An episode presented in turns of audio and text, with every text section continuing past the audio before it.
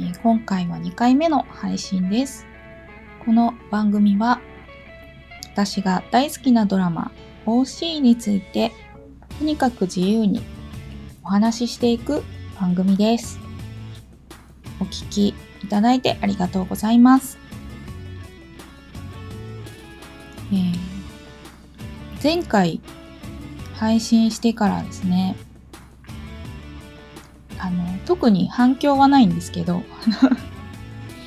ポッドカポ、ポッドキャスト配信っていうのが、えー、自分で初めてやりましたので、どんな感じなのかなっていうのもあったんですけど、結構思ってたより簡単に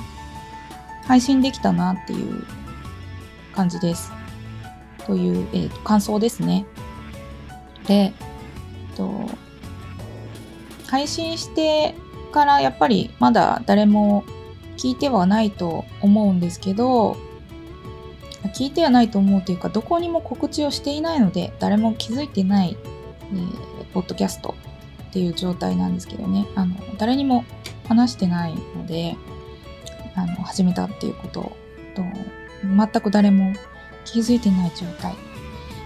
えー、でひっそり録音しています。今回はですね、あの オーシー っていう風に検索したら出てくるウィキペディアからちょっと情報を見て感想を話したいなと思っています。ね、オーシー をしてる方も全く見てないよという方も、よかったらお聞きください。えー、まずね、あの前回 オーシー の概要みたいな、こういう風に始まるんだよみたいな、えー、簡単なだいいちわのストーリーみたいなのをあのいっかいめの放送でお伝えしてるんですけど、簡単にまた言うとですね、あの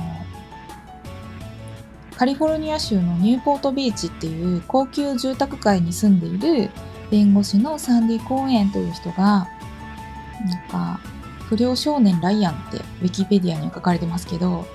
まああのそのあんまりこう貧あの富裕層貧困富裕層じゃない地域っていうんですかね、貧困層に該当する、えー、こうウィキペディアをねそのまま読むと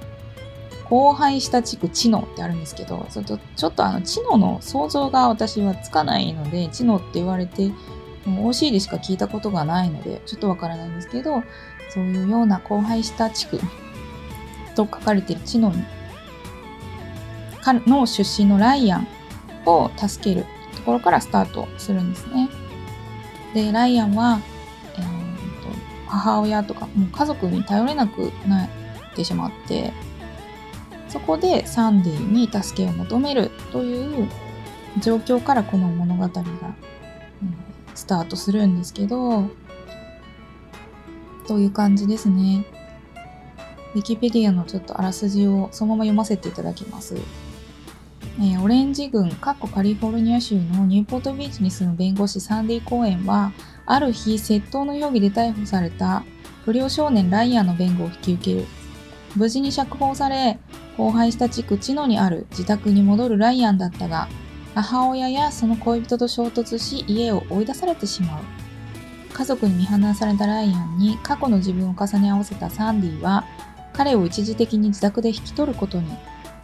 コーエン家の一人息子でライアンと同い年のセスはいわゆるオタクであることから友達が一人もおらず、心よくライアンを迎えた。その一方でサンディの妻キルスティンは一度は逮捕され、見知らぬ少年であるライアンに不安を覚える。公園家を訪れたその日、公園家を訪れたその日、隣に住む少女マリサと知り合い惹かれ合うが、彼女には学校の人気者でリッチなボーイフレンドがいた。というのがウィキペディアに載っているあらすじなんですね。で、えっと、行数で言うとろくぎょうぐらいの、えー、今のボリュームであらすじが書いてあるんですけど、もうだいいちわの要約みたいな感じですかね、イメージ。で、ここで気になったのが、あの、家族に見放されたライアンに過去の自分を重ね合わせたサンディってあるんですけど、サンディはサンディの過去って家族に見放されたライアンに過去の自分を重ね合わせたってありましたかね。この描写って私はシーズンワンからフォーまで出てサンディのお母さんとかも出てきましたけど、そんななんか家族見放された感じはなかったんじゃないかなって、ちょっとここの部分にうーんって思ったんですけど、まあ確かにその最終話シーズンフォーの一番最後の話、一番最後の部分でライアンが同じようになんか自分のようにそのだいいちわの自分と同じように困ってそうな男の子を見かけて声をかけるみたいな感じで終わるんですけど、それをなんかそれをリンクさせてるというか、サンディもそういう風に過去の自分を重ね合わせて助けて、でライアンも最後に過去の自分を重ね合わせて助けるみたいなことなのかなっていう。なんかサンディはそんなになんか家族に見放された感はあまり思わないんですけどね。そういうようなことだったんでしょうか。このウィキペディアは誰が書いたのかわからないんですけど、彼を一時的に自宅で引き取ることに、そうで一時的に自宅で引き取ることにして家に連れて帰るんですけど、サンディの奥さん、あのセスのお母さんですねが最初はやっぱりなんか大丈夫みたいな、そんな知らない子勝手に連れてきてみたいな雰囲気なんですよね。でそこからもう最後にはもう自分の息子みたいな風に変わるんですけど、このキルスティンっていうこの公園、えー、公園サンディ公園の奥さん、キルスティン公園さんもうもうめちゃくちゃなんかもうすっごい憧れの存在っていうか、なんか私からしたらですよ、もうすごい綺麗だし中身もすごい優しいし頭も良さそうだし、もう人格者、サンディはすごい人格者なんですけど、キルスティンも人格者だなって思うんですよね。でその夫婦が大好きで、私は多分前もから言ってるんですけど、このふたりがもう好きすぎてこの織りなすなんていうんですか、ハーモニー的な感じセスもめちゃくちゃいいですし、あの最高ですね。であの知能の話ちょっと出てきたと思うんですけど、知能っていう地域がね、私からしたらちょっと全く想像がつかないんですけど、その描かれてる雰囲気からしたらちょっとその柄の悪い地域っていうんですかね、大阪で言ったらなんか柄悪いなみたいな感じの場所なんですけど、多分もっともっと柄が悪いのかな。車盗んだりしてましたからね、お兄ちゃんがだいいちわで。でそこから急にそのセレ高級住宅街に行くので、もうその描写もすっごい面白くてという感じですね。で、えー、ちょっとウィキペディアの登場人物の主要人物のところを見てみますと、ライアン・アトウッド、えーと、演じてるのがベンジャミン・マッケンジーさんで、貧しい地区知能で生まれ育った少年、母ドーンとその恋人 エージェー、 エージェー ってもうあのもうめっちゃ最初しか出てこないんじゃないかな。 最, 最初そのからあんまり関係ない人ですよね。母ドーンとその恋人 エージェー、 そして兄のトレイと生活していたが、兄と共謀して車を盗んだところを警察に逮捕される。もうライアンどんだけ辛いんやろうって思いますよね。なんかお父さんはねあれなんですよ、と刑務所にいるんですよ。でお母さんとその恋人の エージェー と兄ちゃんと暮らしてて、一見不良で喧嘩早い面もあるが、本来は正義感が強く心優しい少年、さらに頭も良く停学や無断欠席は多かったが、知能で通っていた学校の成績も優秀だった。リンカのマリッサと出会い恋に落ちるが、ライアンは住む世界が違うと言ってマリッサを拒絶してしまう。料理とポーカーが得意で、唯一怖いものと言える弱点は極度の高所恐怖症であること。音楽はあまり聴かないらしいが、好きなバンドはジャーニー。唯一怖いものと言える弱点は極度の高所恐怖症であることっていうのがあるんですけど、これちょっと知らなかったですね。ライアンって高所恐怖症だったんですね。多分どっかのエピソードで言ってたのかな。なんか聞き逃してる感じなんですかね。私はあの日本語吹き替えで見て、見ているので、英語版は見てないんで、ちょっとなんかもしかしたら違うところもあるのか、単純になんか聞き忘れ、ちょっと頭覚えてないのか、もしかしたらそういうところがあったのかな。出てきたんですかね、高所恐怖症エピソードみたいな。とかなっていう感じです。もう一回ちょっと見返して、で、どこで出てきたか探りたいと思います。で、ライアンと恋に落ちるって書いてるのが、マリッサ・クーパー。マリッサですね。と演じてるのがミーシャ・バートンさんですけど、あのね、マリッサは、もう、初めて出てきた時に、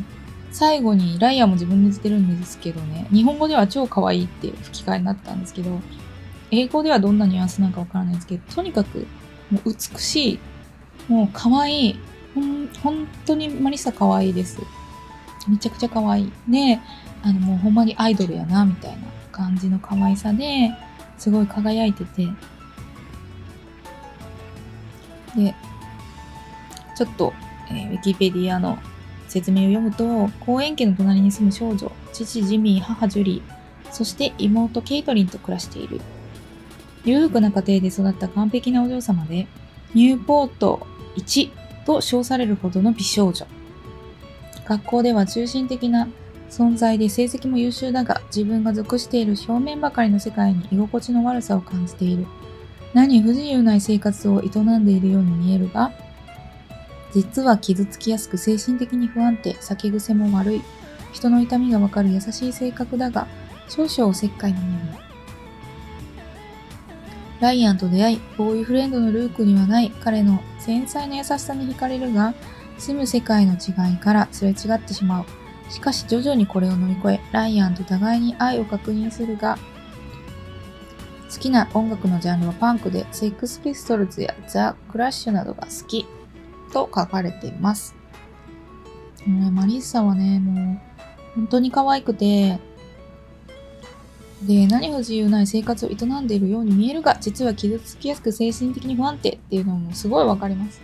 なぜかというと、お母さんがやばいです。やばさをまあ、また後ほど語りたいんですけど、お母さんが最初なんかやばって思うんですけど、最後はもう魅力的な人に変わるわけなんですけど、もうとにかくなんか個性的な人でなんですよね。で、私があのすごい海外ドラマっていうかアメリカンドラマでいいなって感じてるポイントは、日本だとあの年齢を重ねていくとなんかちょっとこうね、もうなんか年だからみたいな感じでみんななってる。なっていっているんです、いくと思うんですけど、まあ、みんな、私自身もそうなんですけど、あのアメリカのドラマだと、もう何歳からでも恋をするし、何歳からでもなんか素敵なあのファッション、あの好きな色の服を着てみたいなところが、あのすごいなんかいいなと思って、それにちょっと憧れちゃいますね。特にそのマリサのお母さん、ジュリーなんですけど、ジュリーのその自分を貫いてる感がすごい好きですね。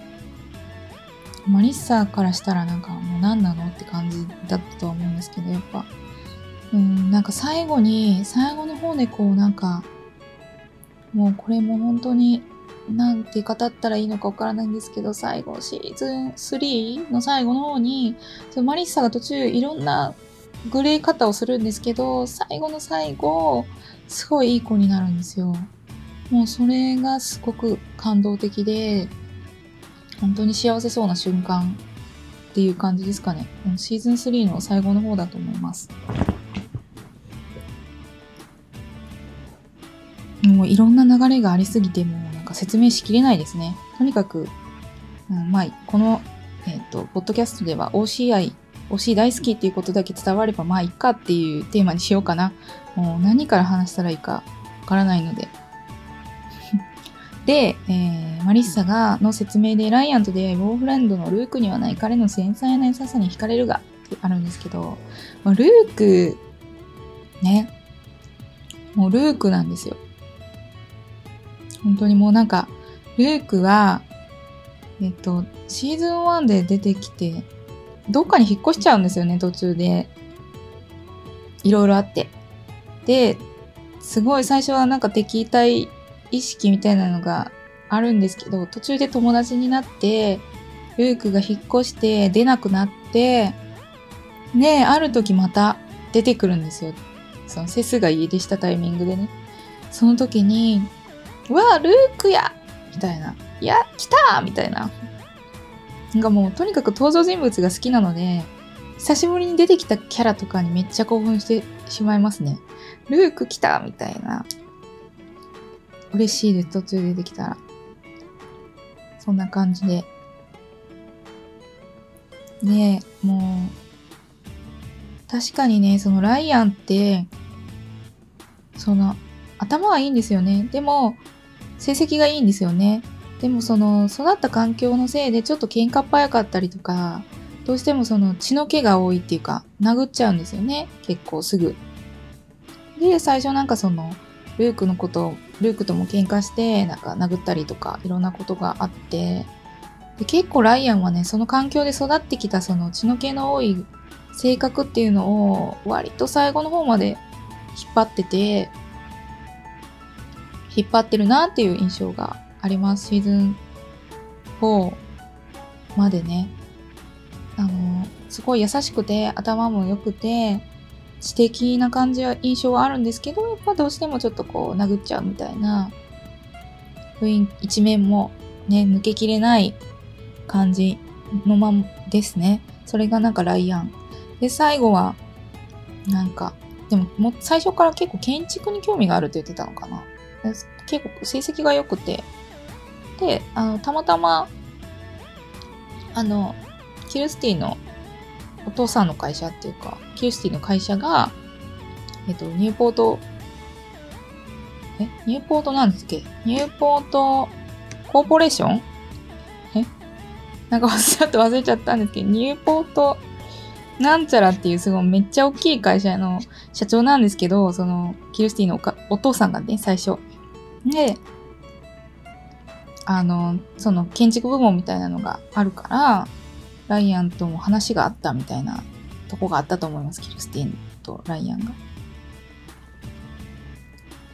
そんな感じかな。とにかくなんかもう世界観が伝えきれないですね。伝えられないですね。で、今ライアンとマリッサの話をしたと思うんですけど、父ジミー、母ジュリー、そして妹ケイトリンと暮らしているっていう、この一行だけでですね、もうかなり語れます。もうまずお父さんのジミーのエピソードもありすぎるし、お母さんのジュリーのエピソードなんてもう死ぬほど、もうジュリーは最初から最後まで完璧に出てくる、もう主要人物、かなこの人なしでは オーシー は語れないぐらいの位置づけの人なので、もうほんと語れないぐらいある。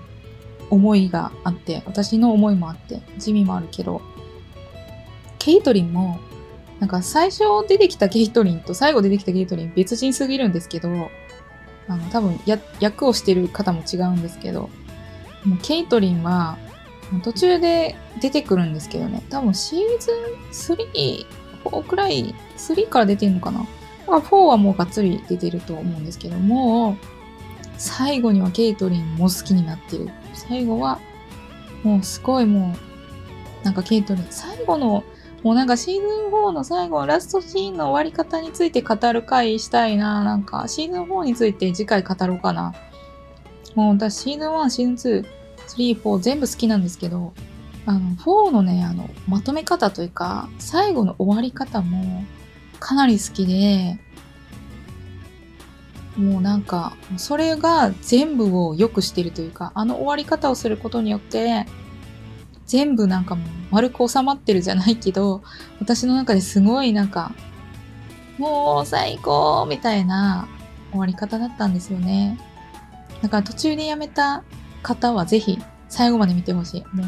ラストよんを見てからなんか語りたいです。で、えー、今回ライアンとマリッサについて、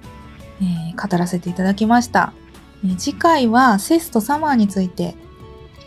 なんかライアンとマリッサについて語ったって言ってもそのウィキペディアの情報をちょっと語っただけなんですけどね。あのもうもうなんか長いじゃないですか。いちからよんまでのシーズンが長すぎてあの語り尽くせない。なんかもうこれやっぱあれかな、えっといちわごとかえ語った方がいいんですかね、流れ的に。もうなんか次回いちわごと語ろうかな。いちわはこんなんでしたみたいなんで行こうかなとちょっと検討してみます。じゃあお聞きいただいてありがとうございました。またねー。